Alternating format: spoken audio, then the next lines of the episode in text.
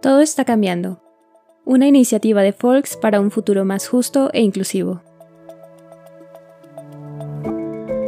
Bienvenidos al primer capítulo de Todo está cambiando, un podcast donde exploramos el futuro empresarial mediante diálogos directos con líderes, expertos y emprendedores comprometidos con el cambio. Soy Oscar Bodí y en este episodio, acompañado de Daniel Trurán, embajador de Bicorp Europa, exploramos los secretos que impulsan el movimiento Bicorp y los desafíos que enfrentan las empresas al liderar el cambio hacia prácticas más sostenibles. Daniel, bienvenido al programa. Es un placer enorme tenerte aquí. Em, te tengo que hacer la pregunta que da nombre a este podcast. ¿Crees que todo está cambiando? Con mucho gusto. Qué placer que esté cambiando todo, digo yo. Algunos están aterrorizados de este cambio continuo. A mí me encanta porque nos permite realmente probar cosas nuevas, ¿no? Y, nada mejor que una crisis, que un desastre de no saber por dónde ir para explorar cosas nuevas que vayan mejor a lo que ha ido hasta ahora.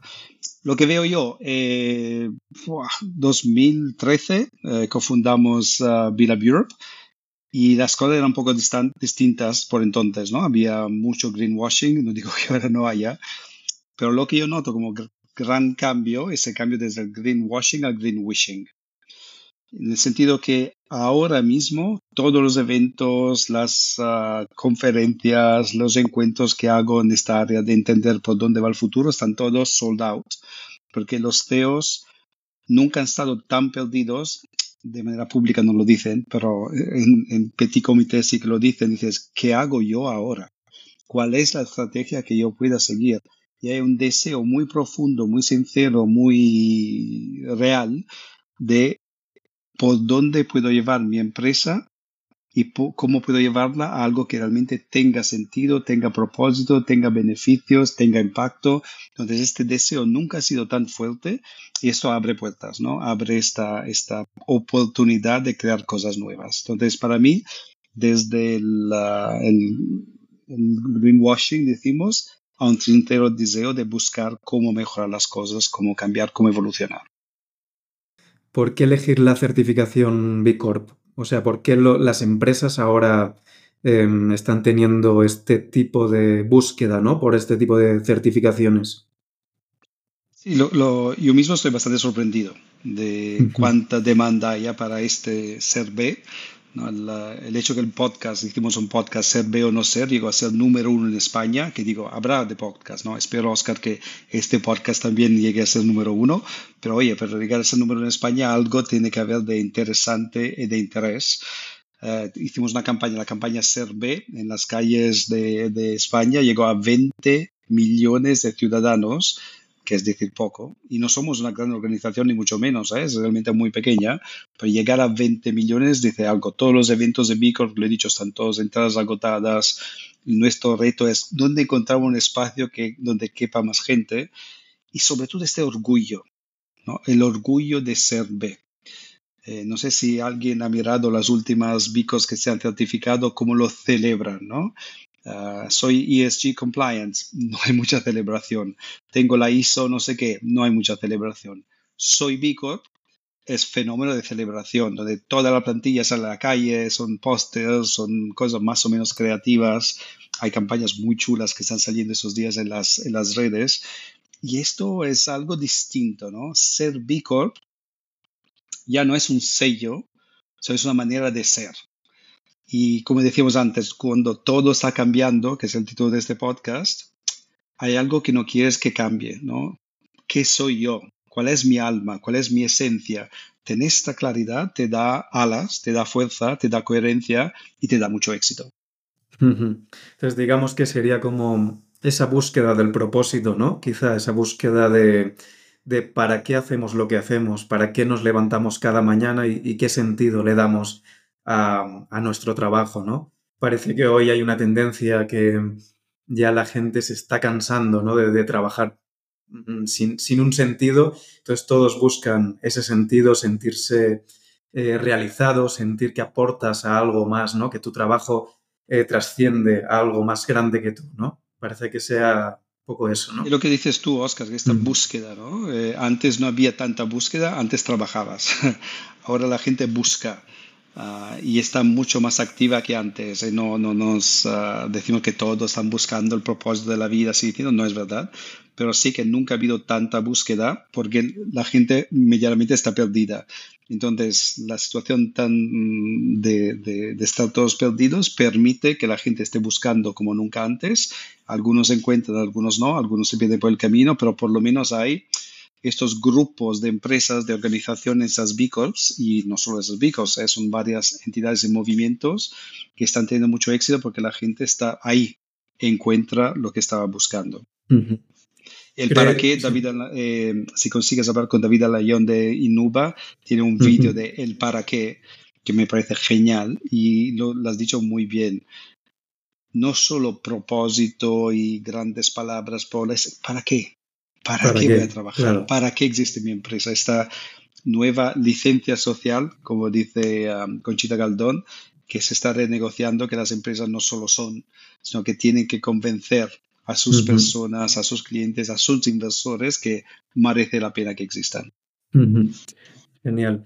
¿Cómo crees que la certificación B Corp mm, y bueno, B Corp en general, su filosofía, su, su, su ética, ¿no? Eh, está impactando dentro del entramado empresarial eh, y si está generando conciencia, ¿no? Eh, ¿no? ¿no? solo dentro de B Corp, sino en general, ¿no? En todo el entramado y el ecosistema empresarial.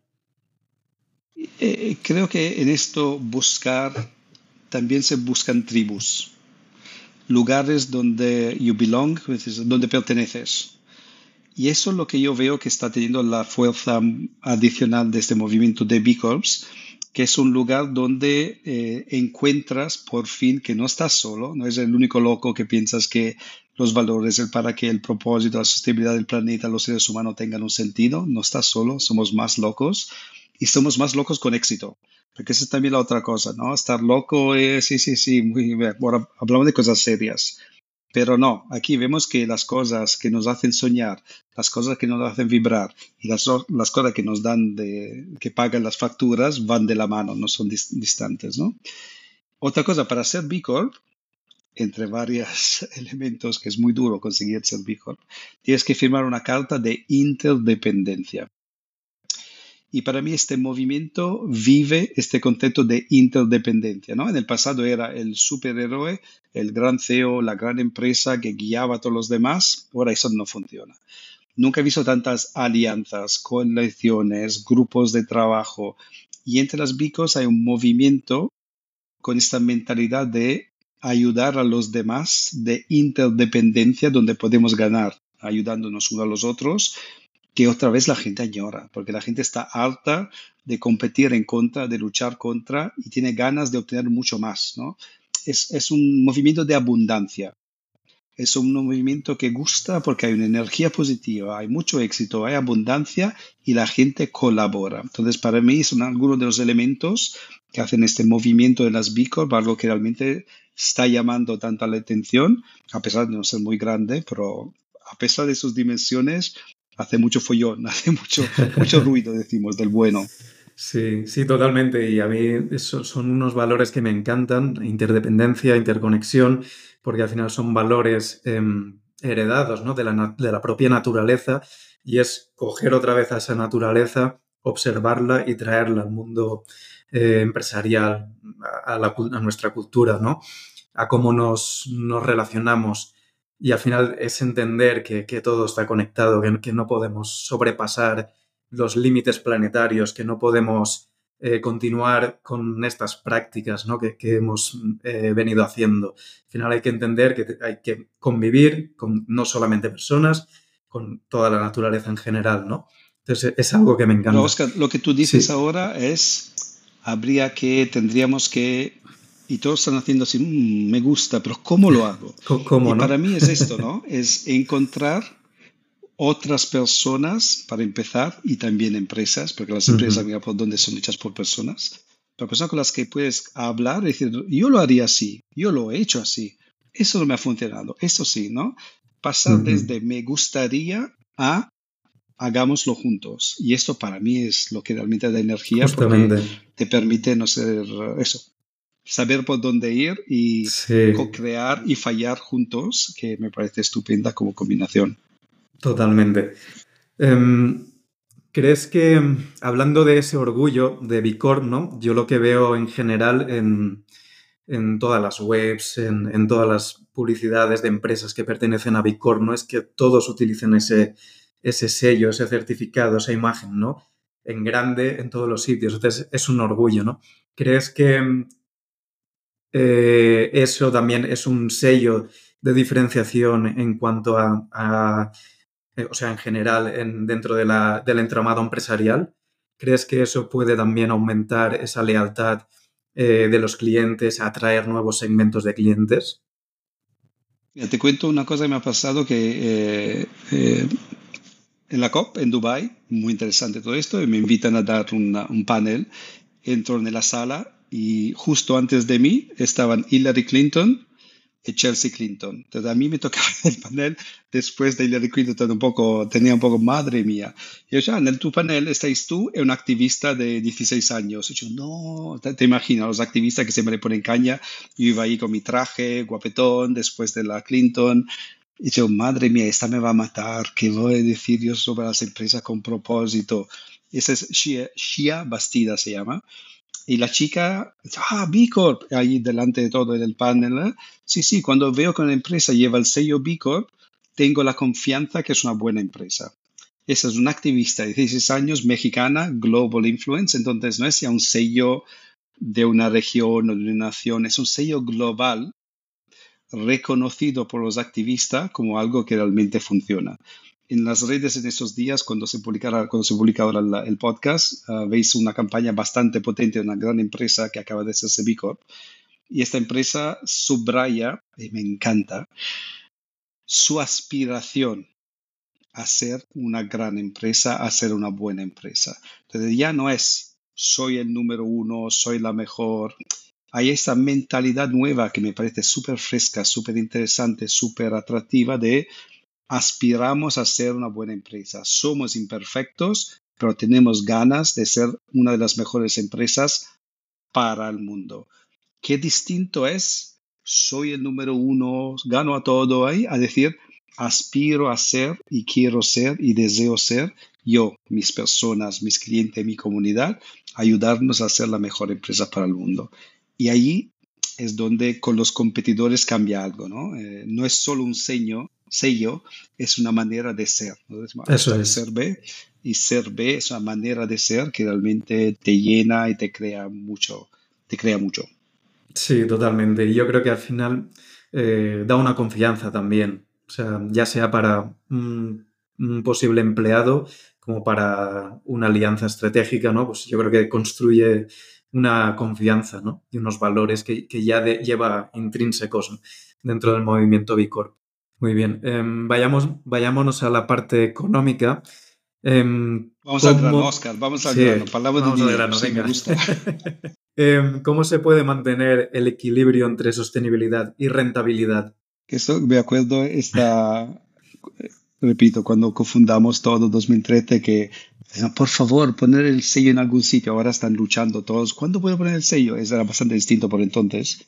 Y por entonces allá este, esta, esta, esta sensación que nosotros éramos los locos, los idealistas. Sí, sí, muy bien, Daniel, muy bien eso de la propuesta, sí. Pero ahora hablamos de cosas serias, los beneficios. Y había estas cosas, o hablas de cosas serias o hablas de ética y propósito. Y por fin hemos roto este, este, este oxímoron. Y eso es lo que me encanta, ¿no? El movimiento Bicor, eh, la estadística que salió en el último informe anual, era que en, Europa las bicos han aumentado de millas sus beneficios del 23%, crisis así diciendo, han aumentado de millas su plantilla, todos despidos por todo quier, y los bicos aumentan plantilla, tienen más beneficios. Entonces, al fin y al cabo, por fin puedo decir a los agnósticos que sí que funciona, porque los beneficios son oxígeno. ¿eh? Me gusta mucho los activistas, así que no, no, hay que ser más sostenible. Pero por favor, monta una empresa crea una empresa y después de haberla creado, entonces sí que opinas cómo puedo mejorar, así diciendo. Y los beneficios son oxígeno. Sin beneficio no existe la empresa. Pero hay manera y manera de hacer beneficios y esta manera, uh, Be Human, Be Planet, Be Be, esta manera que se enfoca en los seres humanos, que da respuestas a las, uh, al, planeta, que es parte de la solución y no del problema, estamos viendo que efectivamente está creando más beneficios también. Entonces es directamente conectado y ya no es separado. ¿no? Una Patagonia. Patagonia que ahora el Iván Chunad ha cambiado todo la, súper complicado lo que ha creado, además de atrevido. El 100% de los beneficios de lo, cualquier producto de Patagonia van al planeta. 100%. Entonces, no hay accionista, hay solo un accionista en la Tierra. Fascinante, hay que estudiar cómo ha creado esta empresa para la Tierra. Y esta tiene unos beneficios. El hombre es billonario con B. El hombre a eh, Patagonia está ganando muchísimo dinero, pero este dinero va a la tierra. Su manera de hacer las cosas es totalmente distinta y sostenible. Cómo tratan a sus personas, ¿no? si podéis leer el libro uh, Let My People Go Surfing, deja que mi gente vaya a hacer surf, que no es exactamente la Biblia de un, CEO tradicional, te dice mucho sobre la cultura y cómo esto funciona. ¿no? Entonces, este equilibrio entre sostenibilidad humana, de planeta y la rentabilidad es esencial para cualquier persona que quiera montar una empresa y seguir con la empresa, porque sin beneficios no puedes seguir. Es así de fácil. Totalmente. ¿Y crees que mm, eh, las empresas tienen retos o obstáculos a la hora de, abordar este tipo de modelo? Como de triple impacto, ¿no? No, es, no es para nada fácil. Entonces, ¿por qué todo el mundo siempre ha ido a beneficios, ¿no? Porque es un número, las empresas necesitan números. Y el beneficio es un número, no es tan fácil de tenerlo, ¿eh? pero es muy sencillo y muy claro como número, es comparable con todas las otras empresas y te permite definir soy exitoso y no soy exitoso. Entonces, ¿por qué la empresa se, se enfoca en beneficios? Un número que te dice si es exitoso o no, que todos reconoces que puede hacer benchmark. Obviamente todos van por allá. Entonces, entre B Corp, entre otros, han creado otro número que define tu impacto, ¿no? Te da la respuesta, Oscar, ¿tu empresa es más buena o menos buena que la mía? Pues ahí hay un número, 82, 110, 150, 180, que te permite definir cuánto, no solo si es mejor o peor, sino cuánto mejor o cuánto peor. Entonces, tener un número parece una tontería, pero es súper importante. siempre me, me chocó cuánto cada tres años, ¿no? Las Bicos tienen que recertificarse. Y la primera cosa que me escriben por privado en WhatsApp, oh, Dani, ¿sabe que hemos aumentado la puntuación de tres puntos, de cinco puntos, de diez puntos? Cada uno de estos puntos es un esfuerzo enorme, titánico, para ser más B, para ser más de impacto, para tener más respeto a las personas, al planeta Entonces, son números que dicen mucho y números que cuestan mucho. Entonces, nada fácil, pero nada mejor que un número que te puede decir, hey, estoy mejorando, estoy siguiendo. Pero antes de esto no había ninguna métrica global ah, que podía hacer, ah, ese es el número al que tengo que hacer referencia. Sí, entiendo que mm, pues hace X años ¿no? pues las métricas eran más em, enfocadas a beneficios, a lo económico y no tanto a esa mejora de, la parte ambiental, social, cultural, de gobernanza ¿no? de, las empresas. ¿Están alineados eh, gobiernos, empresas y sociedad? O sea, em, ahora mismo es una, es, una, cuestión complicada, lo entiendo, porque al final los gobiernos parece siempre que van un poco por atrás ¿no? de la innovación y, todo el avance que, que, tenemos. ¿no? Pero ¿hasta qué punto van alineadas ahora mismo las empresas y gobiernos y, y qué obstáculos ¿no? estamos viendo. Em, ha habido un panel con tres políticos. Cada año la, comunidad de las Bicos organiza un evento anual, el Be Good Day, que ya lo dice todo. Be Good Day, me gusta mucho como digo que hemos elegido. Y este año hemos tenido un panel con tres políticos de tres partidos totalmente distintos. Y yo no soy muy con los políticos, muy lo que va a pasar aquí.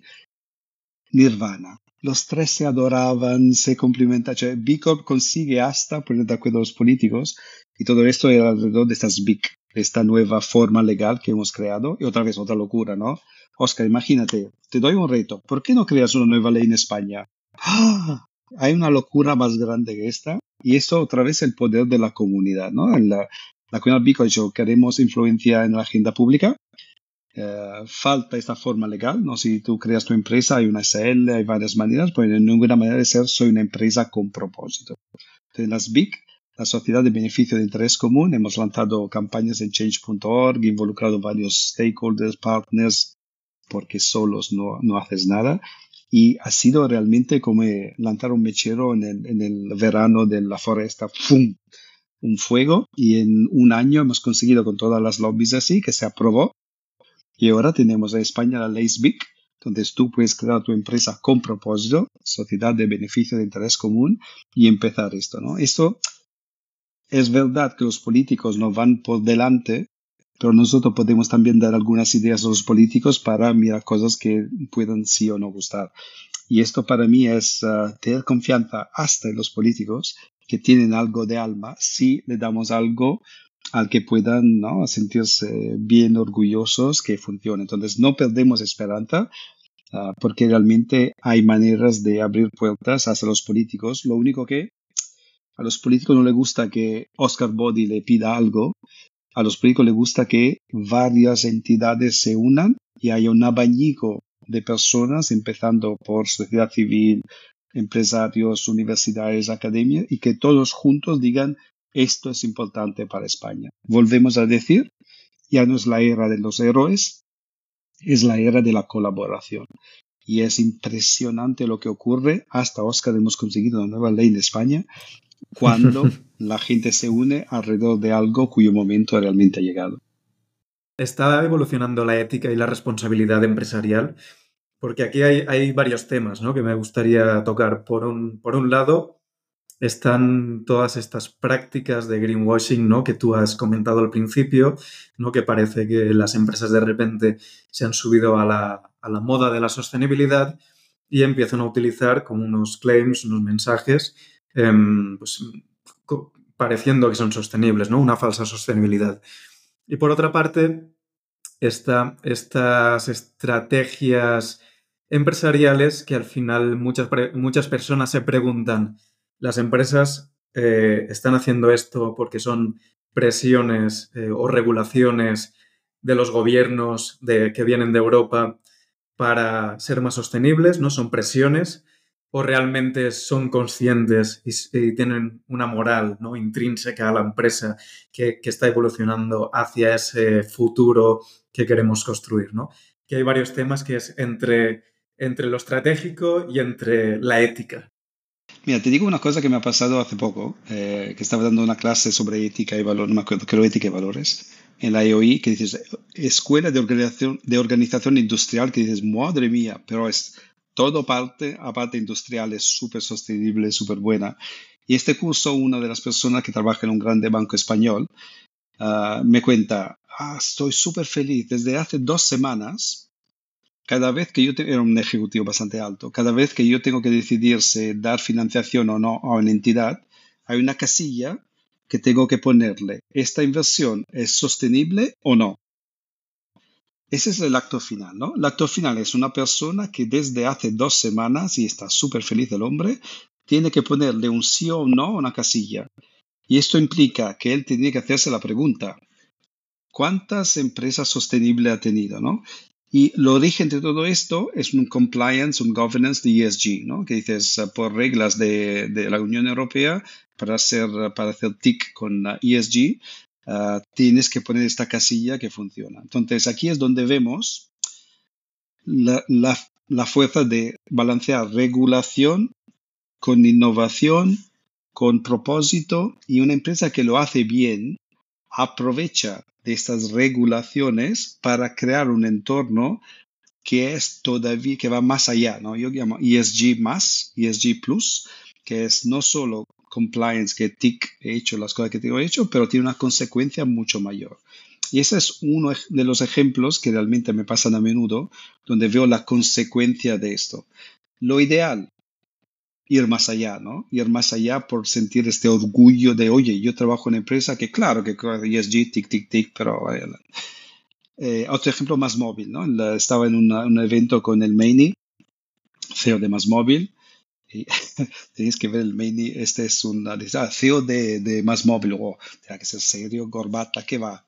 Y ir a ver su LinkedIn es un, es, no es de risa porque es muy serio, pero es muy ah, muy natural, muy, muy ser humano, eso es muy humano y hace cosas que no te esperas de un CEO. en, una de esas conversaciones nos dijo, sí, sí, nosotros invertimos nombre de competidor ah, tres veces menos en marketing y ganamos tres veces más, porque somos B Corp, porque somos ESG, porque entonces es interesante ver otra vez la relación directa entre ser con propósito, con valores sostenibles y la otra cosa.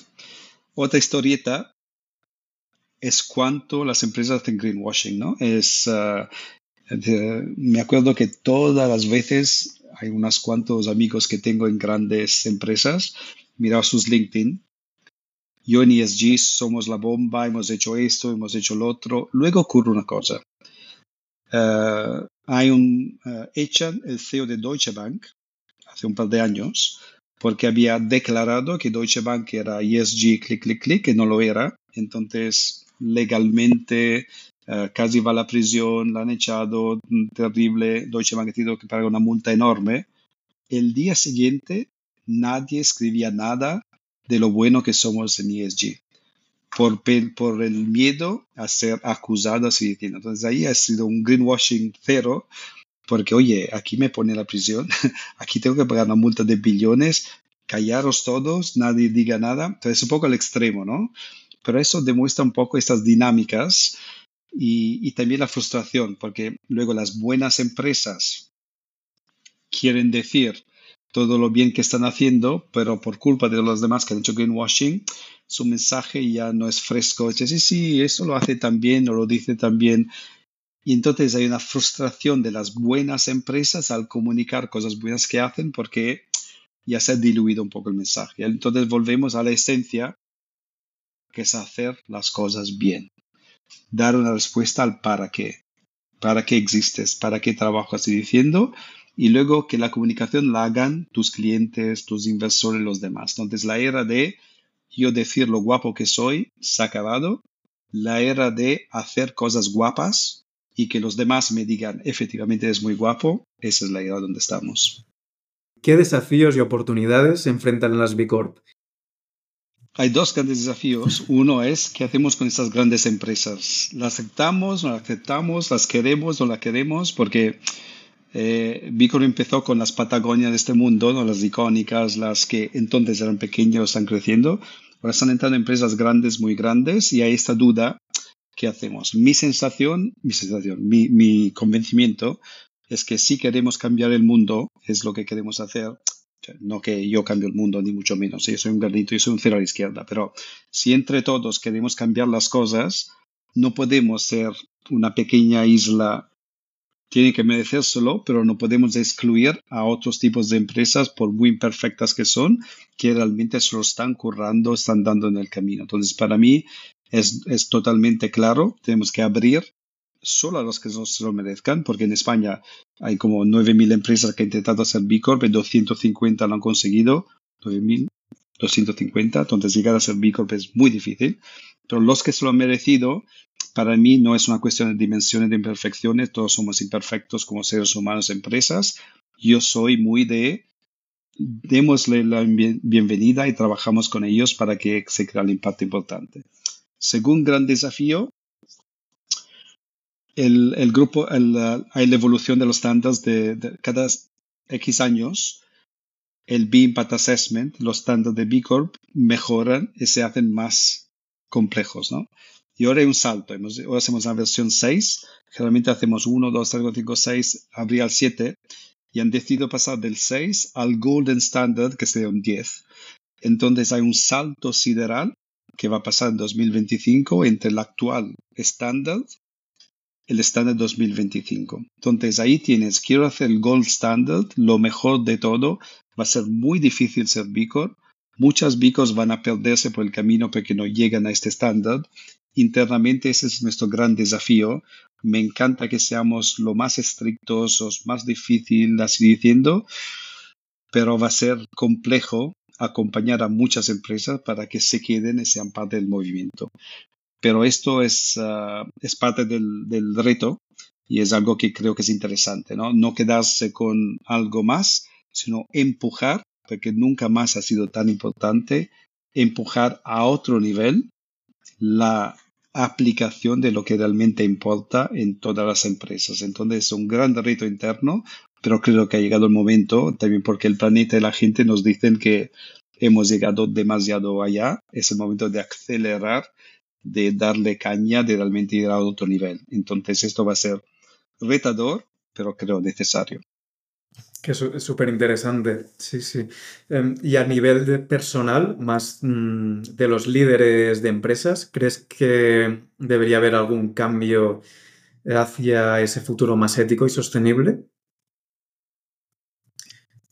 Está viendo, está viendo. Entonces, estamos viendo que lo que pasa es, mira, eh, tú eres el CEO de una gran empresa, no hago nombres, siempre te ha ido muy bien. Con este viejo modelo tradicional, jerárquico, te digo lo que haces, soy la número uno, así diciendo. En todo este caos que te rodea, tú te, te dejas, este, esta corriente súper rápida, estás en un río revuelto, estás agarrado a esta isla de vieja de tradicionalismo. ¿La dejas esta isla y abrazas la incertidumbre del futuro o te quedas agarrado ahí, ¿no? Entonces, para ti y para mí es fácil decirlo. Pero muchos CEOs de empresas tradicionales nunca han sido tan agarrados a la vieja manera de hacer las cosas porque le ha funcionado hasta hoy. En unos años van a desaparecer. Van a desaparecer. Pero todavía se agarran a esta única certeza que tienen, el modelo que le ha funcionado hasta ahora y ya está. Esa es la única razón.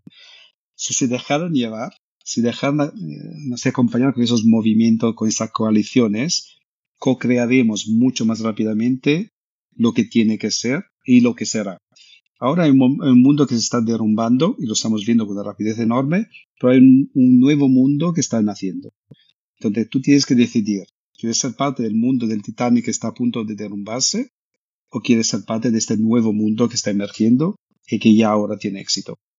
Es una elección que los CEOs, que las empresas pueden tomar ahora en un momento que todo está cambiando, Oscar, como dice el hmm. podcast. Eso es, qué bueno, qué bueno.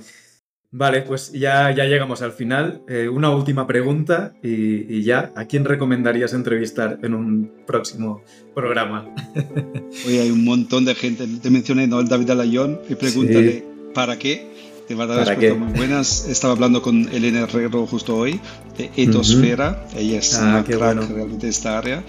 Carol Blázquez, Carol Blázquez de Ecoalf, eh, The Soul, el alma y la innovadora de Ecoalf, me encanta que se defina como el alma. Uh, Mónica Martín, uh, Mónica Martín es de Más Móvil y es otra alma de una empresa. Entonces, esos son algunos ejemplos ¿no? de personas que realmente viven y luego aplican lo que es ese nuevo espíritu de esta nueva manera de ser persona dentro de empresas que cuidan de personas, de planeta y disfrutan mucho del éxito que están teniendo. Qué bueno, buenísimo, buenísimo. Pues nada, eh, Daniel, muchas gracias por haber participado, por tu tiempo. Y bueno, nos podemos volver a reunir en, en un año a ver si todo ha cambiado, a revisar lo que hemos dicho hoy, ¿no? Para, para chequear. Muy bien, pues muchas gracias. Una cosa, Oscar, una cosa importante. Todo está cambiando, pero que decidamos nosotros qué queremos que cambie. Eso es. No lo dejemos en las manos de los demás, que nosotros decidamos qué queremos que cambie. Es el momento de tomar este control. Eso es. Hasta luego. Muchas gracias, Daniel.